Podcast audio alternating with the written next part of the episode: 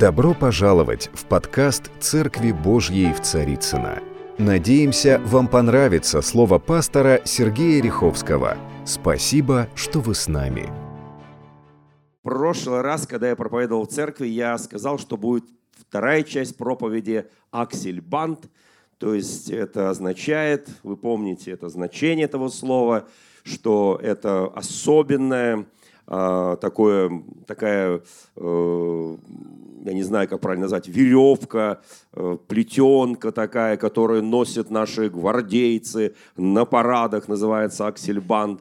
Но мы говорили о том, что в средние века впервые протестанты одели аксельбанд. Это э, часть виселицы, часть веревки, на которой вешали людей. И они прикалывали конец этой веревки, они вокруг шеи вот этот вот эту вот петлю и прикалывали сюда к плечу, чтобы показать завоевателям, которые пытались поработить их веру, что они никогда не сдадутся. Это была их честь, достоинство и их победа. И завоеватели в ужасе отступили, потому что невозможно победить дух – Невозможно победить Церковь Христову, невозможно сломить христианскую веру. Мы об этом подробно с вами говорили в прошлый раз, и мы говорили об Иосифе, который, собственно говоря, носил вот этот аксельбант духовный, и он невидимый был, но он прошел через путь, и он победил. Эта победа была Божья. И позвольте мне напомнить одно место Священного Писания. Прежде чем я продолжу эту тему, мы остановились с вами на очень интересном месте, когда перед ним, перед Иосифом, вторым человеком в Египте, склонили свои головы и встали коленно преклоненными его родные братья – потому что они пришли за хлебом, потому что голод был по всей земле. И он только начинался. Прошло два года голода. Впереди еще долгих пять лет. И они сломлены были. Они пришли к тому, кто может дать им хлеба. Они не знали, что это их родной брат, проданный ими в рабство. Вот на этом мы с вами закончили в прошлый раз эту часть проповеди. Сегодняшняя проповедь, вторая часть, называется «По тому месту Священного Писания», которое я прочитаю из первого послания Коринфянам апостола Павла из четвертой главы. Итак, мы с вами здесь читаем, начиная с 9 стиха. Павел пишет, «Ибо я думаю, что нам, последним посланникам, на самом деле он обращается не только к своему поколению, но он обращается к нашему поколению. Мы последние посланники нашего Господа. Мы живем в 21 веке. Буквально вчера вечером мы прилетели с большого семейного инкаунтера, ну, я бы сказал так, путешествие семей по Израилю. И я очень благодарен Богу, что ряд семей нашей церкви смогли найти возможность, и мы все смогли найти возможность проехать по Израилю, по самым благодатным местам, по этой святой Божьей земле, где ступали ноги великих патриархов, великих пророков, великих царей, где ступали ноги Иисуса Христа и ноги апостолов. И для нас это было удивительное путешествие. Мы проехали по совершенно уникальным местам. И в, в течение этой проповеди я буду касаться этих мест – Сразу скажу, мы были на горе Горазим. Это гора, где народ Божий, шесть колен Израилевых, стоя на ней, а с другой стороны долины, между горой Горазим и Гивал проходит долина, и там стояли другие шесть колен. И вот на этой горе Геразим провозглашалось благословение. 28 глава книги Второзакония. Если ты будешь благословен в поле, благословен плод чрева твоего, если ты будешь исполнять законы и заповеди Господни. А с другой горы. Вот мы стояли на этой горе Геразим. Мы не пошли на Гивал, потому что как-то с проклятием не хочется связывать свою жизнь. Мы стояли на горе Геразим, и мы принимали эти благословения. Гора Геразим, там всего один населенный пункт – и там на этой горе живут те, которые раньше жили в долине. Так называемые самаряне или самаритяне. Это люди, которых поселили там в Египте, э, из Египта, из других стран, из Сирии, из э, востока, с севера, переселили туда, удалив оттуда десять колен Израилевых. И вот эти люди, самаритяне, они приняли иудаизм. И они стоят очень строго, выполняя законы иудаизма. Я скажу даже больше. Мы знаем о том, что они по сей день приносят кровную жертву, хотя весь иудаизм не приносит, потому что нет храма, а у них на горе есть храм, и они приносят кровные жертвы. Они стоят вот на основании пятикнижия или Торы. Они исполняют ее буквально, в отличие от современного иудаизма, который не исполняет закон Божий, потому что нет храма, потому что нет жертвы и так далее, и так далее, и так далее, потому что э, цадики или же э, мудрецы, законодатели, они разработали столько правил, которых нет в самом священном писании. И вот эти вот самаряне, их всего осталось тысячи человек. Всего по всей земле тысячи. И все это тысяча в основном, за редким исключением, живет на горе Геразим и в Хайфе. Вот эти два города. Вы знаете, мы увидели этих самаритян. Мы вспомнили эту самарянку, которая, помните, у колодца встретилась со Христом. Это удивительный колодец сохранился до сегодняшнего дня. Колодец Иакова. И, конечно, там переживаешь особое присутствие Божие. И ты понимаешь, что это что-то такое, что тебя влечет. И вот это вот самаритяне или самаряне, которые гордились своим происхождением, гордились тем, что они исполняли закон в отличие от других иудеев, да? И это было что-то для них очень ценное и важное. И вот там мы вспомнили о верности Слову, о верности Божьему закону. Вы знаете, мы с вами христиане последнего времени. Мы живем в 21 веке. 21 век диктует свои особенности. Но вы знаете, что очень важно, что мы с вами сохранили то, что было в первом веке христианства. Мы сохранили свою идентичность, свою евангельскую, апостольскую идентичность. И это очень важно для нас, потому что из этой проповеди мы почувствуем, как это важно – и кто мы на самом деле во Христе. И мы с вами в конце проповеди будем провозглашать эти вещи. Смотрите, что сказано дальше. Итак, мы последние посланники. Бог судил нам, последним посланникам, быть как бы приговоренными к смерти. Вот это название проповеди, приговоренные к смерти. Бог судил нас. Слово «суд Божий» – это слово «судьба». Судьба, старорусское слово, состоит из двух слов. Это слово «суд» и «ба», «бог», то есть. Так славяне называли Бога, «ба». Итак, судьба. Бог судил. Это наша судьба. По-другому, мы в Божьей судьбе.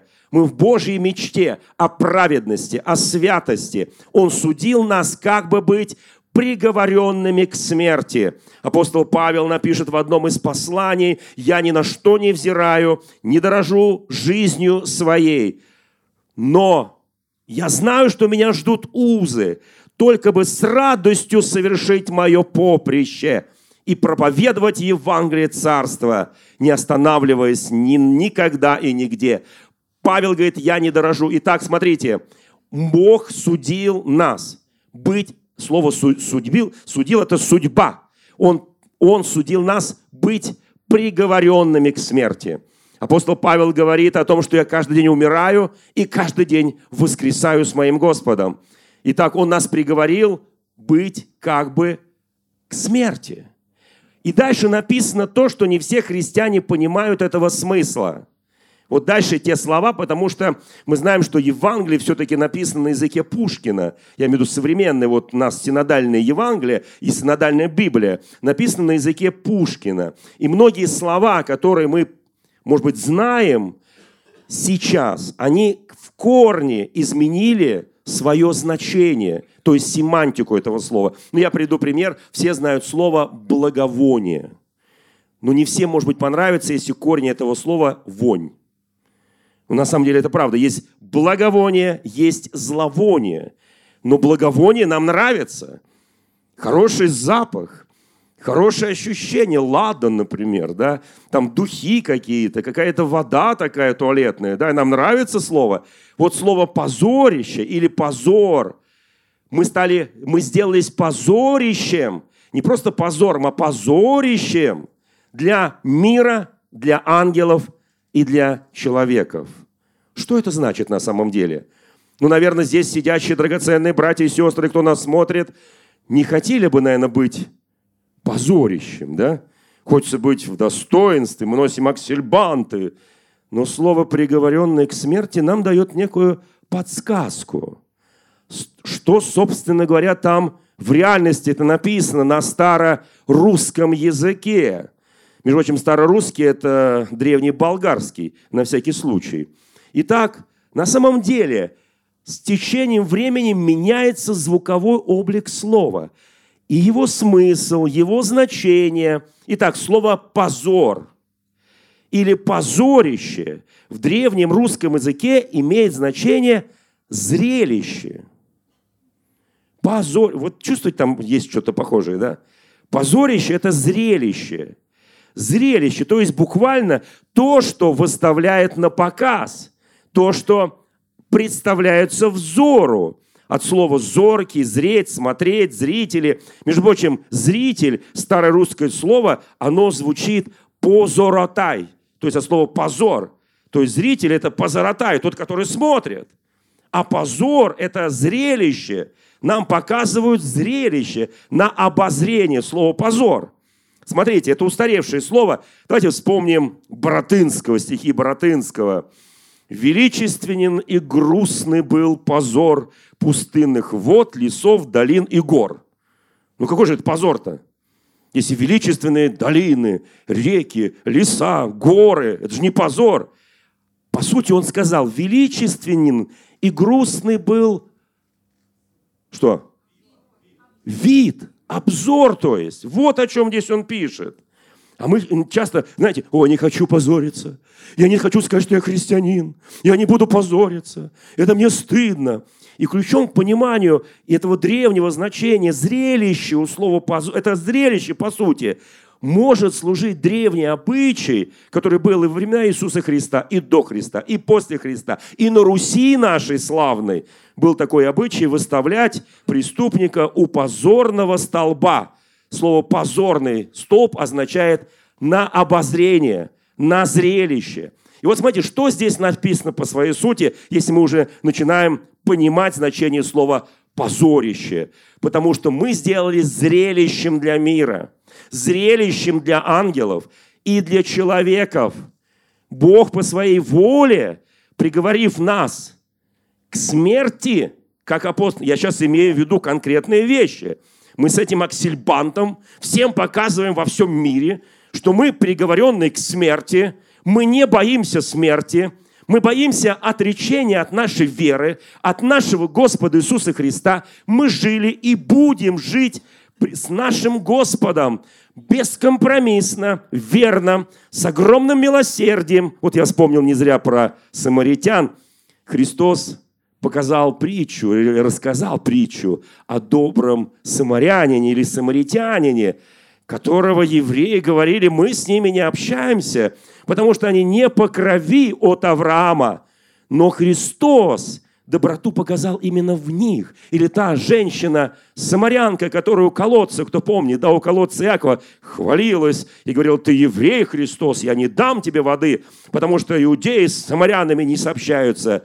Он сказал, ты не дашь мне, это я могу тебе дать живую воду. И она говорит, дай мне этой живой воды. И она побежала в этот город, в котором мы сейчас были. И она там говорила всем, я встретила Мессию, я встретила Христа. Вы знаете, сам наш Господь Иисус Христос был точно так же выставлен на позорище. Мы тоже были на Голгофе.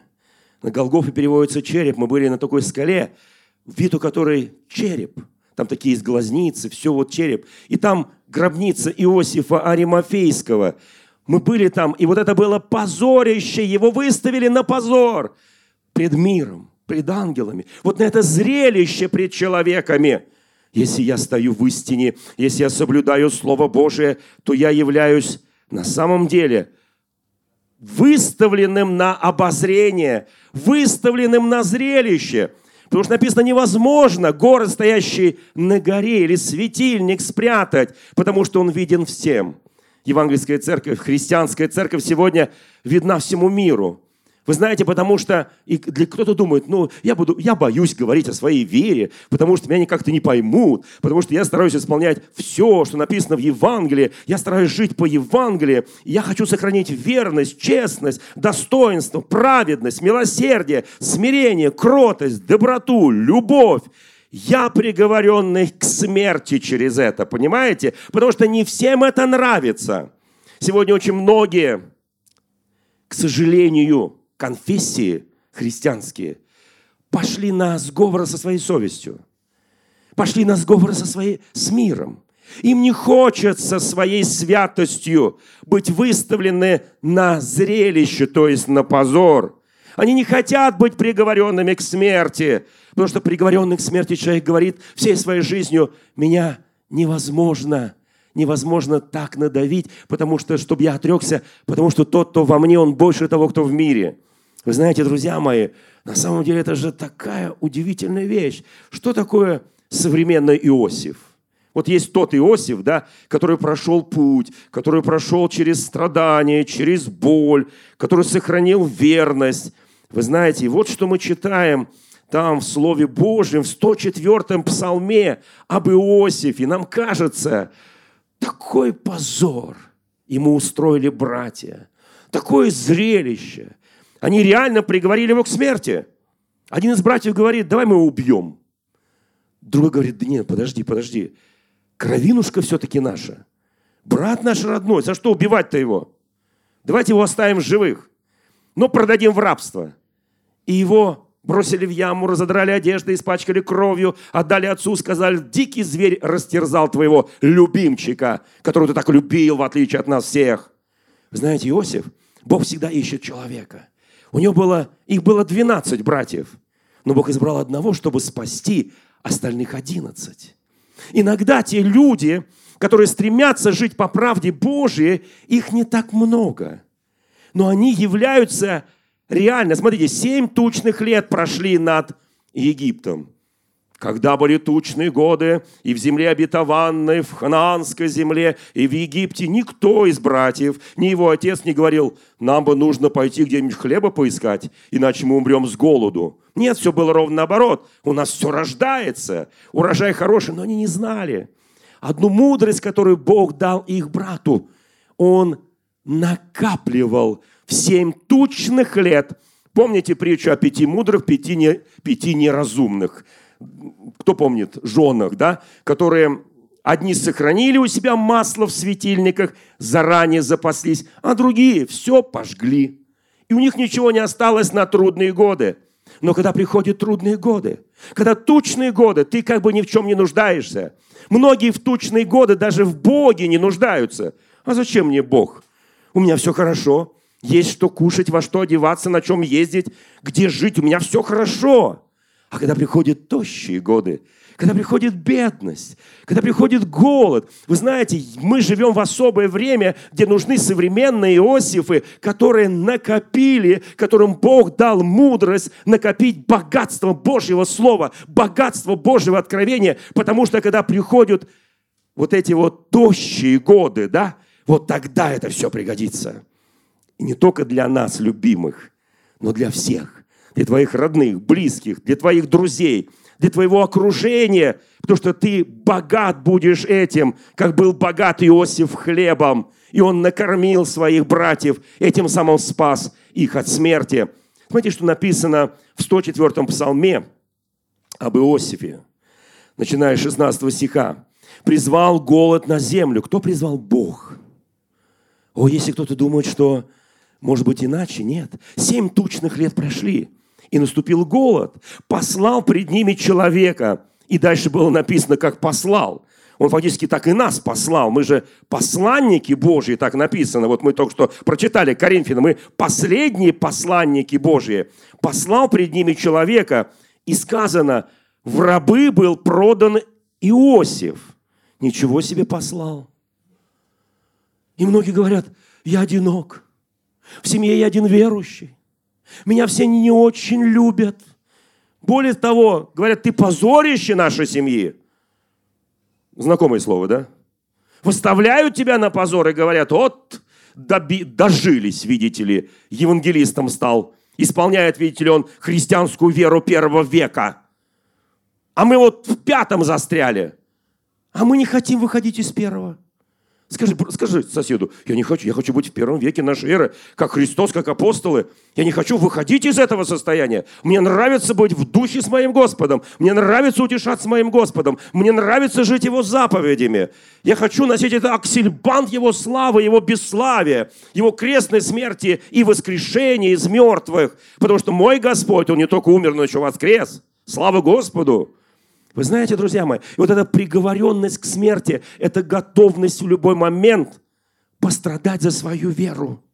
Это очень серьезно. Такие люди бесстрашные. Их боятся ангелы. Их боятся человеки. Их боится мир. Потому что они выставлены на зрелище. Вы знаете, потому что таких людей, которые... Вы знаете, вот я сегодня привел пример утром на утреннем служении – Христианину легко ехать в Израиль. Ну, хотя бы раз в жизни съездить в паломничество. Знаете почему? Мы не пьем, уже деньги экономим. Мы не курим, уже деньги экономим. У нас нет любовников и любовниц, уже деньги экономим. Вот так сэкономил в течение года. И ехай, и поезжай в Израиль. Благодать какая, правда, да? Ну, просто благодать. Все равно купишь лишнюю колбасу, которую ты не съешь, еще что-то там лишнее не съешь. Ну, накопи. Мы, мы ездим на свои деньги все. И все служители нашей церкви не ездят за церковные деньги, Боже упаси. Церковные деньги на дело церкви. Мы ездим за свои деньги. То, что мы не пьем, не курим, женам не изменяем. Ну, благодать какая-то просто, понимаете? Это же какие деньги нужны на все это греховное? Она говорит, вы позорище мира. Вы не хотите с нами вместе вот так и вот так и вот так. Да, не хотим. Да, не хотим. Мы вас ставим на зрелище, ставьте. Ставьте без вопросов. Мы с удовольствием. Я помню, когда президент Российской Федерации Владимир Владимирович меня избрал своим указом, член Общественной палаты Российской Федерации, все газеты об этом написали, а других не писали, обо мне написали. Как президент мог избрать этого евангелиста? Все, со всеми все понятно, а вот с ним непонятно, откуда он взялся. Не откуда? Нет, откуда? Местный, свой, русский. Вы знаете, друзья мои, и вот я очень хочу, чтобы мы понимали. Вот что здесь написано. Здесь написано, послал пред ними человека, в рабы был продан Иосиф, сковали оковами, стеснили ноги его, в железо вошла душа его. Знаете, душа вошла в железо. Кто-нибудь испытывал, когда твоя душа в железо? Когда тебе тяжко, трудно. И вот, казалось бы, все, безысходность полная, безнадега. Вот душа вошла в железо. И дальше написано, Слово Божье, доколе не испытало его, Слово Божье испытало его. Ни братья, ни отец, никто, ни Патифар, ни его блудливая жена. Я представляю, что он там сидит в тюрьме. А Патифар ходит среди вельмож и говорит, ну, знаете, тогдашние министры, там все такое, там, депутаты. И он говорит, вот сумасшедший этот еврей, этот Иосиф. Я же знаю, что он не спал с моей женой. Но пускай посидит в тюрьме, чтобы знал свое место. Выставлю-ка я его на опозорище, на всеобщее обозрение, чтобы посмеялись над этим дурачком. Мог бы поспать. И мне хорошо, и всем хорошо, и жене хорошо. То, что в ад пойдем, ладно, ничего. Он про ад-то не думал. Но Иосиф-то знал, что есть Божий рай и дьявольский ад. Он-то это знал. И он говорит, я не хочу туда. Я как приговоренный к смерти. Я как позорище для этого мира. Я выставлен на всеобщее обозрение. И когда он надеялся на одного, на другого там в темнице, помните, вина черпи, хлебодар, один забыл о нем, ну его повесили.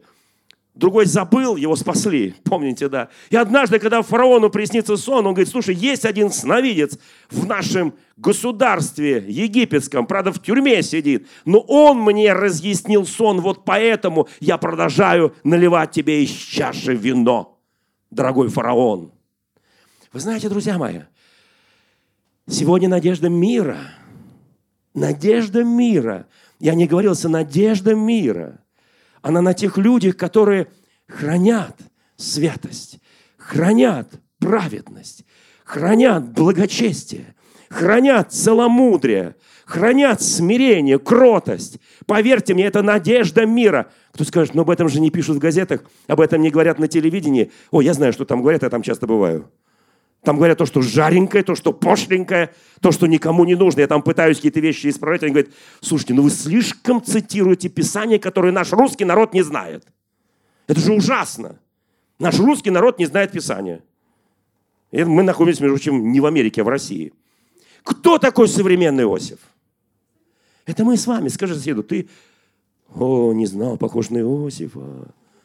Ты похож на... Неважно, ты мужчина или женщина. Иосиф – это образ, понимаете? Это, это не пол, это образ. Ты похож на Иосифа. Ты не касаешься женщин, ты не касаешься мужчин, если там ты не голубой точно. И так далее, и тому подобное. Ты святой человек, ты, ты не вот это вот, ты не, не во грехе. Это, это же, ну, друзья мои, мы современный Иосиф, мы сохранили это слово. Мы сохранили это благодать Божию. Да, это позорно бывает. Да, говорят, ты не вписываешься в нашу жизнь. А я не хочу в вашу жизнь вписываться. Я уже вписался в Божью жизнь. Я вписался в Евангелие. Мое имя записано на небесах. Зачем мне ваша жизнь? Я живу полноценной жизнью. У меня все хорошо. У меня жена, дети. Я живу нормально. Меня Бог хранит. Мы сегодня какой псалом пели? Господь, пастырь мой, я ни в чем не буду нуждаться. Он покоит меня на злачных пажитях. Он водит меня к водам тихим. Куда бы я ни пошел, что там еще? Он всегда со мною. Слушайте, ну благодать какая-то, да? Ну благодать. Я очень верю, друзья мои, что мы с вами современные Иосифы. Знаете, что в нас? В нас есть плод Духа. Современный Иосиф – это не тот, который декларирует свою праведность, а современный Иосиф, который живет по правде Божьей. Помните, там написано в пятой главе послание апостола Павла к Галатам. Там написаны интересные вещи, 22 и 23 стихи. «Плод же Духа» Что такое плод духа? Есть плод плоти, ну, то есть дела плоти. Там их много написано, список огромный. Вот там даже трудно перечислить, они там такие названия не очень хорошие. Это на горе Гивал их произносили. Я был на горе Геразим. Мне нравится произносить благословение. Я хочу благословлять народ Божий. Дай, не дай Бог проклинать народ Божий. Зачем мне это нужно? Вы знаете, и там написано плод же духа, любовь. Слушайте, какое слово красивое. Любовь радость. Знаете, там есть в Израиле, в Иерусалиме две Голгофы. Приходишь на одну, хочется не жить, потому что как-то все очень сумрачно. Приходишь на другую, хочется жить. Там дышит радость. Я не буду называть ни ту, ни другую. Кто поедет в Израиль, сами поймете, о чем я говорю. Хочется жить, понимаете? Потому что там все радость, там все любовь, радость, там все окружено. И даже плод духа – любовь, радость, мир, долготерпение. Ты приходишь домой, все радуются, пришел папа, мама, там, не знаю, брат, сестра, там, кто там, не знаю, дедушка, бабушка, такие все радостные, наконец мир пришел, наконец любовь пришла, наконец радость пришла. Правда я говорю сейчас? Ты приходишь в дом, все говорят, о, пришла, опять. Сейчас будет раздрай такой, что мало не покажется. У нас свадьбы-то какие, если не подерутся, свадьбы не было. И дни рождения тоже. К сожалению. Вы знаете, нет, не у нас. У человеков. Разных. Итак, друзья мои, смотрите, любовь, мир, долготерпение, благость, милосердие, вера, кротость, воздержание. Кому нравится слово воздержание? Кроткий. Тебе нахамили, ты не нахамил. Тебе ногу отдавили в трамвае, ты не отдавил. Ну, благодать какая, правда? Это называется кротость. Милосердие. Ты видишь, страдает человек, надо помочь. Ты помогаешь ему. Ты не прошел мимо, ты остановился. Потому что у тебя есть милосердие. Вы знаете, и вот дальше написано о воздержании. Ой, как хочется взять то, что плохо лежит. Но ты воздерживаешься. Потому что у тебя есть дар воздержания. У тебя есть плод духа воздержания, правда? Ой, так хочется правду матку и прямо в глаза. Ты воздержался и правильно сделал. Потому что это, оказывается, начальник ЖЭКа, ты просто не знал. Ты к нему завтра придешь на прием. Знаете, вот лучше воздержаться. Знаете, вот это же такой благодатный дар, правда, друзья мои? Воздержание. И дальше написано, на таковых нет закона. То есть вот эти люди, у которых есть плод духа, они живут вне закона. На них нет закона. Никакой закон их судить не может, потому что они себя приговорили к смерти, потому что они выставлены Богом, не людьми. Не дьяволом, простите меня. Они выставлены на позор, то есть на зрелище. Бог говорит, смотрите на них. Вот посмотрите на них. Эти люди живут среди вас. Это благочестивые люди. Это бескомпромиссные к греху. Это верные, это милосердные. Они будут мазать елеем ваши раны. Они даже, может быть, помогут вам пройти там излечение. Они не пройдут мимо вас. Знаете, что такое Иосиф тогдашнего времени? Богом спрятанный до времени. Братья не знали, где он. Отец не знал, где он. Бог его спрятал. Сегодня мощная евангельская церковь во всем мире, она как бы спрятана. Знаете, для чего? Для того, чтобы явить Божью славу. Я сейчас просто пророчествую об этом. Для того, чтобы... Потому что Слово нас испытывает. Не люди, а Слово Господне испытывает. Мы храним эту верность. Явить Его славу. О Нем забыли, Его вычеркнули из жизни, но Бог провел его через Слово, чтобы Слово победило и дало жизнь целым поколениям народа Божьего Израиля. Знаете, когда находишься в Израиле, мы там были в разных местах, на разных горах.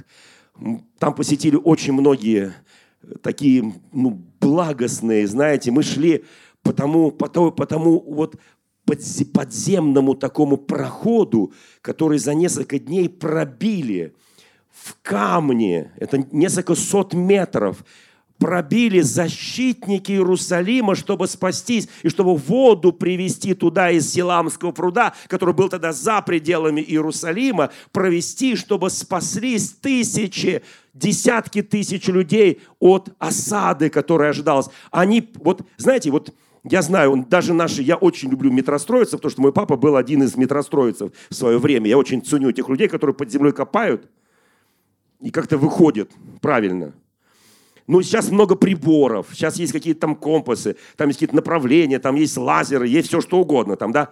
А вот когда три с половиной тысячи лет назад эти, э, эти ребята, три тысячи лет назад копали, они ошиблись, вот слушайте внимательно, они шли навстречу друг другу, те копали со стороны храмовой горы, там, где стоял храм, да, ну, вернее, стоял, стоял, сейчас его там нет, да, там сейчас есть другой храм, мечеть Амара, да, вот, и вот они копали оттуда, углубились в камень, мы пытались с женой там отколоть себе камушек, я даже бил по нему, бесполезно.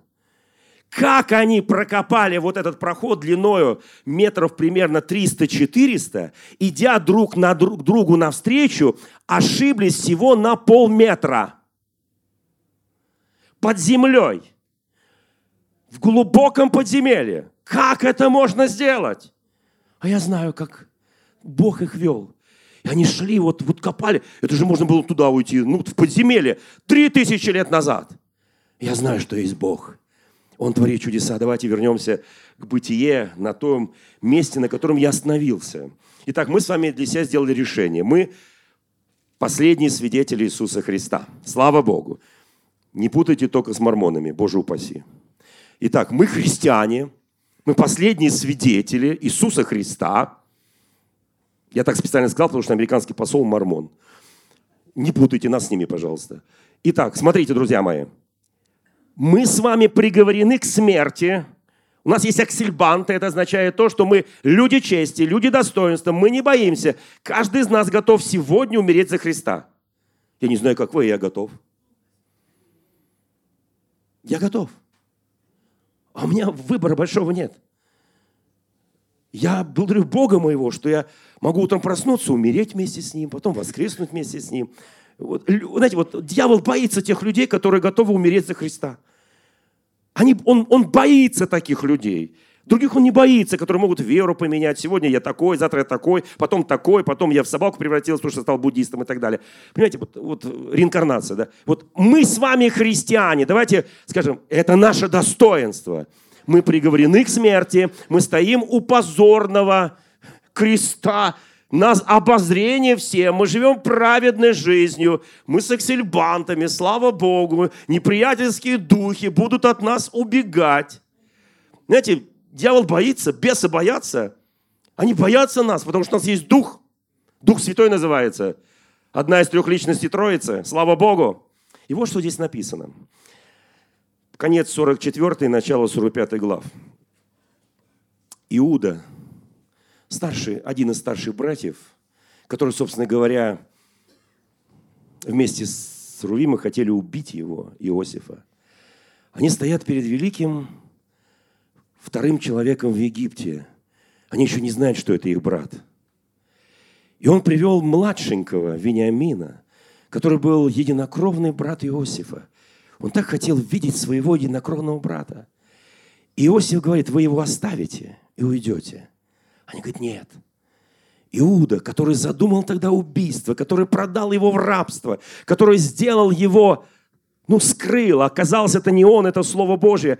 Он говорит, послушайте, уважаемый заместитель фараона, самый влиятельный человек Египетской империи, пожалуйста, верните нашего младшенького папе. Я готов остаться вместо него. Слушайте, это что-то. Я готов пройти весь позор плена, позор рабства вместо него. Он вспомнил, как он однажды своего родного брата, свою кровинушку уже продал за 20 серебряников, чуть-чуть до 30 не, не, не дотянул, потому что Иуда дотянет до 30 серебряников. Он говорит, я прошу, пожалуйста, уважаемый фараон, уважаемый зам фараона, пусть он уходит, пусть я останусь, я буду твоим рабом. Они лежат перед ним, и он видит этот сон – он помнит, как эти звезды склонились перед ним, как снопы. Кто помнит то, что это сны? Кто читает Библию? Да, нам следующий год придется опять читать, потому что я знаю, что многие из Ветхого Завета еще не вышли. Застряли немножко в Ветхом Завете. Года не хватило. 365 дней это мало, я так чувствую. Да? Надо еще 365, потом еще 365, чтобы дочитать хотя бы Библию. Вы знаете, и я понимаю, они лежат перед ним, потому что они, их, они, они, они трясутся. Потому что сейчас одно его слово, одно его слово – и их отец, узнав, что Вениамин... А Иуда клялся отцу, папа, мы вернем младшенького, ты не переживай. Мы придем с хлебом, мы придем с жизнью, смерти не будет. И вдруг он понимает, все. И то, что происходит в 45 главе, первый стих. Когда он услышал, что Иуда, его старший брат, готов заместительной жертве. Кто нас? Мы должны с вами быть на кресте Голговском, понимаете, да? Христос пошел вместо нас. Он заместил. Вот почему кровью Его мы спасены, мы искуплены. И он смотрит, что Иуда согласен. И тогда Иосиф не выдержал. Сердце не выдержало, потому что и он сбрасывает с себя эти египетские одежды. И он кричит, он плачет, он рыдает, он говорит, вышли все египтяне, я останусь вот с этими евреями один. И когда все выходят, он говорит, и громко закричал он, и услышали египтяне, услышал дом фараонов, и сказал Иосиф братьям своим, «Я Иосиф, жив ли мой отец?» Но братья его не могли отвечать ему, потому что они были смущены пред ним. И сказал Иосиф братьям своим, подойдите ко мне. Они подошли, он сказал, я Иосиф, брат ваш, которого вы продали в Египет. Но теперь не печальтесь, не жалейте об этом, что вы продали меня сюда, потому что Бог послал меня перед вами для сохранения вашей жизни. Бог послал меня, не вы послали. Послушайте, когда мы проходим через боль, через неприятие, через позорище, о котором там написано, через то, что мы приговорены смерти, послушайте, через судьбу, которую нам дал Бог. Скажи, не вы меня послали сюда, не ты мой муж, не ты моя жена, не вы мои дети, не вы мои родители, не вы мои друзья. Меня Бог сюда послал, чтобы ваша жизнь была сохранена. Ваша жизнь через то, что я стал позорищем. И дальше через несколько стихов, 8 стих. «Итак, не вы послали меня сюда, но Бог, который поставил меня отцом фараону и господином во всем доме его и во владыкой во всей земле египетской. Идите и скажите отцу моему, что Иосиф жив». И через главу, 47 главе, Иаков приходит со всем домом своим – к Иосифу, они входят к фараону. И фараон, перед которым падают все. И он понимает, что пришел отец того, кто спас Египет, кто спас все царство от смерти. И фараон встает со своего седалища, со своего трона. Об этом написано в 47 главе. И он спускается вниз к этому пастуху. Послушайте, к этому Иакову, к этому Израилю. Он спускается, опускается на колени перед ним и говорит, благослови меня. Иаков благословляет фараона. Услышьте меня сейчас. Тот, кто в нас. Скажи соседу, тот, кто в тебе. Тот, кто в тебе, сильнее того, кто в мире. Тот, кто в тебе, носи с честью, с достоинством звание христианина. Живи согласно своей веры. Не иди на компромиссы с дьяволом. Послушайте, что бы тебе дьявол не предлагал, это все временное удовольствие, а не проходящие эти удовольствия. Вечен только Бог, вечно только небесный Иерусалим. Вы знаете, что в земном Иерусалиме все было 9 ворот, а в небесном 12. По количеству кого? Старейшин, патриархов, по количеству апостолов. Я благодарю моего Бога, что мы придем в этот небесный Иерусалим. Но помни, ты приговорен к смерти, чтобы жить, чтобы выжить чтобы победить. Другого пути нет. И мы сегодня, знаете, образ Иосифа в Ветхом Завете – это образ Христа Нового Завета. Мы с вами удостоились быть носителями этого образа. Живи сообразно этого слова. Живи сообразно своей веры. Не иди на компромиссы с дьяволом. Будь бескомпромиссен, верным, милосердным, сострадательным. Носи это достоинство, чистоту, праведность, носи это смирение, носи эту кротость, любовь Христа. Будь приговоренным к смерти за Христа. И тогда ты побеждаешь. И тогда никто не сможет тебе сделать зло. Знаете, если ты будешь переживать, это что-то изменит? Ничего. Если ты будешь волноваться, это что-то поменяет? Ничего. А зачем терять нервы? Носи этот аксельбант. Носи звание приговоренного к смерти. И будь на этом зрелище для всех. Пусть люди видят и знают, что среди них были святые люди, которые при своей жизни, это обычные люди, обычные семьи, обычные квартиры московские, пригородные, там не знаю какие, да, кто где живет. И там жили святые Божьи люди, которые носили аксельбан, которые были приговорены к смерти, которые были позорищем в хорошем смысле слова, и мы знаем слово «позор», на нас все смотрят, на тебя все смотрят. Послушайте, не отворачивайся от людей. Неси свет Христа. Мы свет Христов, мы соль земли, мы свет этому миру. Носи это и носи это достоинство. Дорогие друзья, спасибо, что были с нами. И до встречи на следующей неделе на подкасте «Церкви Божьей в Царицына.